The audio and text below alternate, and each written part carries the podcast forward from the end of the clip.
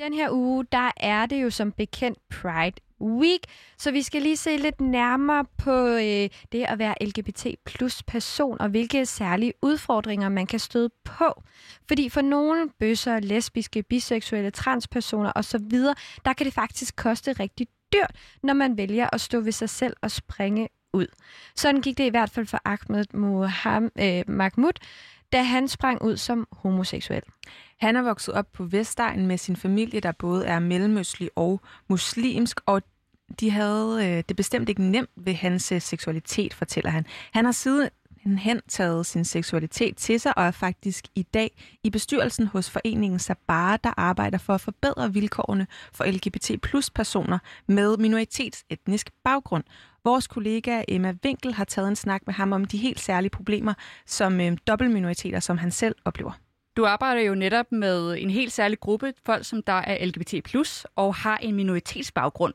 Hvilke særlige problemer ja. er der i den her gruppe, siden der er brug for en organisation helt for sig selv? Jamen, jamen der, er jo, øh, der er jo de problemer, der i forvejen hører med til at være en minoritet.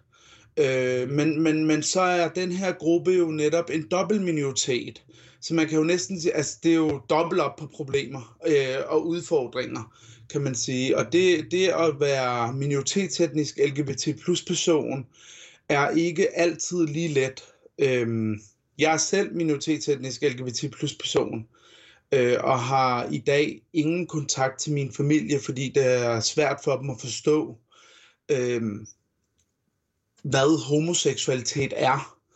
Øh, de har svært ved at acceptere det, øh, og de har svært ved at rumme det. Øhm, så det har været en kamp, det har været en kamp øhm, lige siden jeg var barn og ung og kunne mærke, at jeg var anderledes end de andre, hvor jeg så har måttet øh, skjule det.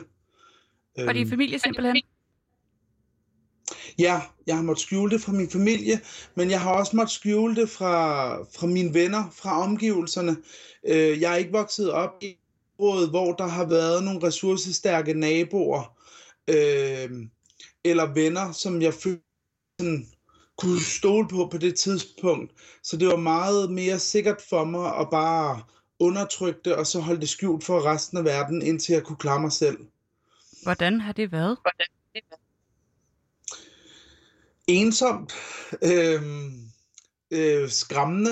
Øh, man kan sige, i forhold til, til de konsekvenser, øh, jeg har gået og forestillet mig, Øh, der vil være, hvis de fandt ud af det, hvis familien eller mine venner fandt ud af det, og de så sladrede til familien, der har det jo været, der, der har fantasien jo bare øh, ikke, der har ikke været nogen grænse for, for, hvad min fantasi kunne forestille sig. Både det at blive sendt øh, ud af Danmark til, til familie i andre lande på sådan noget opdragelsesrejse, eller øh, blive smidt ud hjemmefra i en tidlig alder, eller blive udsat for noget vold og, og, og, og tvang. Øhm, og det, det, det, var jeg, det var jeg ikke klar til. Altså den kamp var jeg ikke klar til at tage øh, med forestillingen af, hvad det ville koste mig, og hvilke konsekvenser der vil være.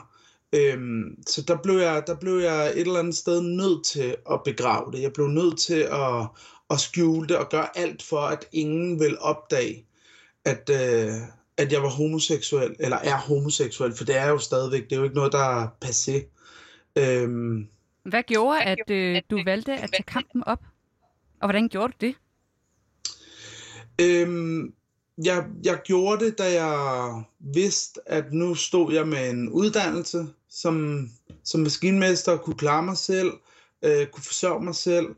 Øh, men, men, men grunden til, at jeg gjorde det, det var jo fordi, at nu, nu var tiden inde til at kunne være mig selv 100%. At der ikke var... Altså, de fleste mennesker er jo født ind i den her verden, og selvom jeg, jeg, jeg ikke altid kan lide ordet privilegeret, men det er man, altså, man, man, man kan være så heldig, at man født ind i en verden, hvor alle andre mennesker omkring en ser en som normal og, og almindelig. Øhm, jeg, jeg er jo desværre, hvad kan man sige, født ind i en verden, hvor det er unormalt at være homoseksuel. Og, og der er ikke nogen forståelse for det. Det er, det for nogen er det en sygdom. Øhm, Så, så, så da, da jeg var klar til at stå ved mig selv 100%, og jeg vidste, at jeg kunne klare alt, hvad der ville komme imod mig af konsekvenser, udfordringer og kritik, og øh, også hvis det blev til vold og både øh, fysisk og psykisk vold, så, ville, så vidste jeg, at jeg kunne håndtere det. Øhm, er du simpelthen blevet, blevet slået af din familie eller dine venner? Jeg, jeg, jeg vil sige, jeg har oplevet, ja, det, det har jeg oplevet. I, I forhold til familien, ja. Øhm, og jeg har helt klart, jeg, jeg sprang ud over for min familie i 2015. Øhm, og der var også nogle, altså jeg, jeg vil sige meget syrede forslag til, hvad jeg kunne gøre. Alt lige fra, at jeg skulle gifte mig med, med en kvinde, og så kunne jeg øh, ved siden af, uden nogen opdagede det, øh, være homoseksuel. Øh, der var nogen fra familien, der slet ikke kunne acceptere det, hvor det både blev psykisk og fysisk imellem os. Øh, der var nogen i familien, der, der forsøgte og, og sådan, du ved, fortælle mig, at de godt kunne acceptere det, og, og jeg tror også mest af alt fortælle sig selv, at de godt kunne acceptere det. Men i det øjeblik, at jeg vil sige det til, til, til hele verden, så vil de slå hånden af mig. Så det var igen det der med, at det skulle holdes hemmeligt fordi ellers ville det bringe skam over familien. Øhm, og, og jeg var bare et sted i mit liv, hvor nu, nu skulle det være nu. Altså, jeg, jeg, jeg var træt af at lyve, jeg var træt af at skjule det, øhm, og jeg var klar til at stå ved mig selv 100%. Så, så jeg valgte at, at stå ved, at jeg er homoseksuel. Jeg lever i dag øh, åben øh, om, med og omkring min seksualitet. Og det har jo så kostet mig min familie desværre. Mm. Og nu arbejder du jo endda med det som bestyrelsesmedlem i Sabar, og jeg tænker, at du møder en hel del andre personer, som der jo selvfølgelig ikke har den samme historie som dig, men som så har prøvet noget tilsvarende. Øhm, tænker du, at det er muligt, at, øh, at man både kan have en minoritetsbaggrund og være LGBT+'er og komme igennem det hele skinnet? Ja, det tænker jeg helt klart, man kan. Øh, som du selv lige nævnte, så er jeg bestyrelsesmedlem i Sabara, og vi er jo meget forskellige og kommer fra mange forskellige kulturer og sociale lag, og der er jo rigtig mange og flere og flere, øh, hvor familien er med, og hvor familien støtter op. Så er der selvfølgelig også rigtig mange, der kommer fra noget, der minder om det, jeg kommer fra, hvor det, det er udfordrende at være dobbeltminoritet. Men, men, men vi ser heldigvis, at der sker noget udvikling. Øh, vi ser fremskridt. I så bare har vi jo også det seneste år øh, etableret forældrenetværket, hvor vi har minoritetsetniske forældre, hvis børn er dobbeltminoriteter, altså homoseksuelle øh, minoritetsetniske unge, og de stiller op og støtter op omkring deres børn, og man kan faktisk høre en debat øh, på Pride Square med, med forældre, som øh, stiller op, og som er en del af Sabars forældrenetværk her i morgen. Hvad hedder det? Øhm, øhm, men hvad så med dem her, som der netop øh, vokser op i en familie, som du har gjort, hvor det ikke bliver accepteret? Hvad kan man gøre der? Det, det er jo egentlig derfor, øh, vi har så bare. Det er en af grundene til, at jeg gik ind i arbejdet øh, i foreningen så bare, øh, for at støtte op om den familie, der er i foreningen, det sikkerhedsnet, som foreningen bliver, det netværk, foreningen bliver for de her unge, der lige pludselig står alene. Øhm, og, og, og, og der er det jo rigtig vigtigt, at når man har mistet noget familie, at der kan være et andet sted at, at søge hen, hvor døren altid er åben, og vi er klar øh, til at give et kram, og klar til at tale om både det, der er rigtig svært, og det, der er hårdt, og det, der er udholdeligt. Men vigtigst af alt er det vigtigt, at de kan komme et sted hen, hvor folk godt kan øhm, forstå, hvad det er, de kæmper med. En af, en af mine største udfordringer, og grund til, at jeg som ung aldrig nogensinde fortalt min, min hvad kan man sige, majoritetsetniske venner øh, om, om, om min seksualitet, det var jo fordi, jeg heller ikke følte, at de ville kunne forstå, hvad det var, jeg kom fra jeg, jeg har tit og ofte fået at vide af mine etniske danske venner, ej, men du skal stå ved det, og du skal bare sige det. Og bare sådan, prøv at jeg er 16, 17, 18 år lige nu. Jeg kan ikke sige det til min familie, så, så de vil ikke kunne forstå det.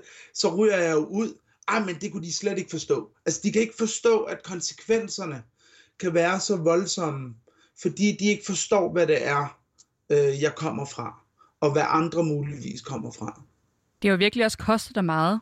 Altså, din familie, det er jo en stor pris.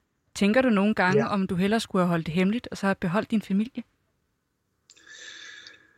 Det, det, det har jeg tænkt. Øh, det tænker jeg ikke længere, og, og grunden til, at jeg ikke tænker det længere, det er jo fordi, det at holde noget hemmeligt, der, der grundlæggende er så meget en del af den, det menneske, du er, det er også i længden ødelæggende øh, i forhold til den person, du er. Øh, du skal hele tiden, der er hele tiden en frygt for, at der er nogen, der opdager det. Der er hele tiden en frygt for, øh, at der er nogen, der mistænker det. Og så er der alle de der løgne, der bliver nødt til at følge med, øh, hvis man lever et dobbeltliv. Og det kan, være, det kan jo være med til, at man psykisk får stress, eller bliver ramt af posttraumatisk stress, eller, eller en depression. Det er endnu mere ødelæggende i længden øh, for ens liv, end det, at man står ved sig selv.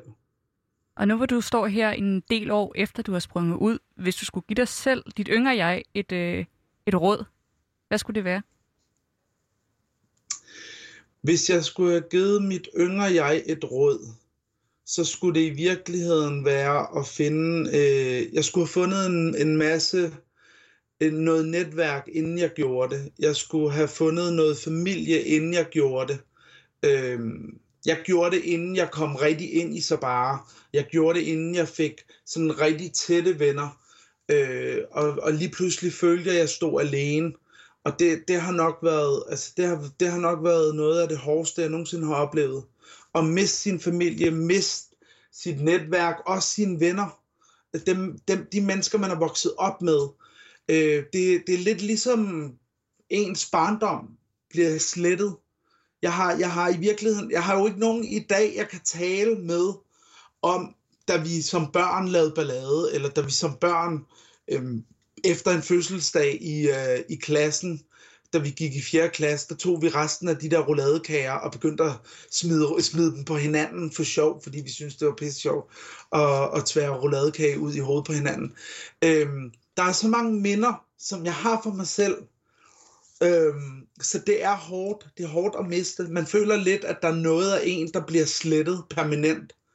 Øhm, men nu har jeg jo, øh, gudske tak og lov, familie øh, igennem så bare, igennem andre mennesker, jeg har mødt. Øhm, og det er også derfor, så bare er så vigtigt. Det er derfor, at jeg er gået ind i det. Det er derfor, der er så mange andre, der også går ind i arbejdet for så bare.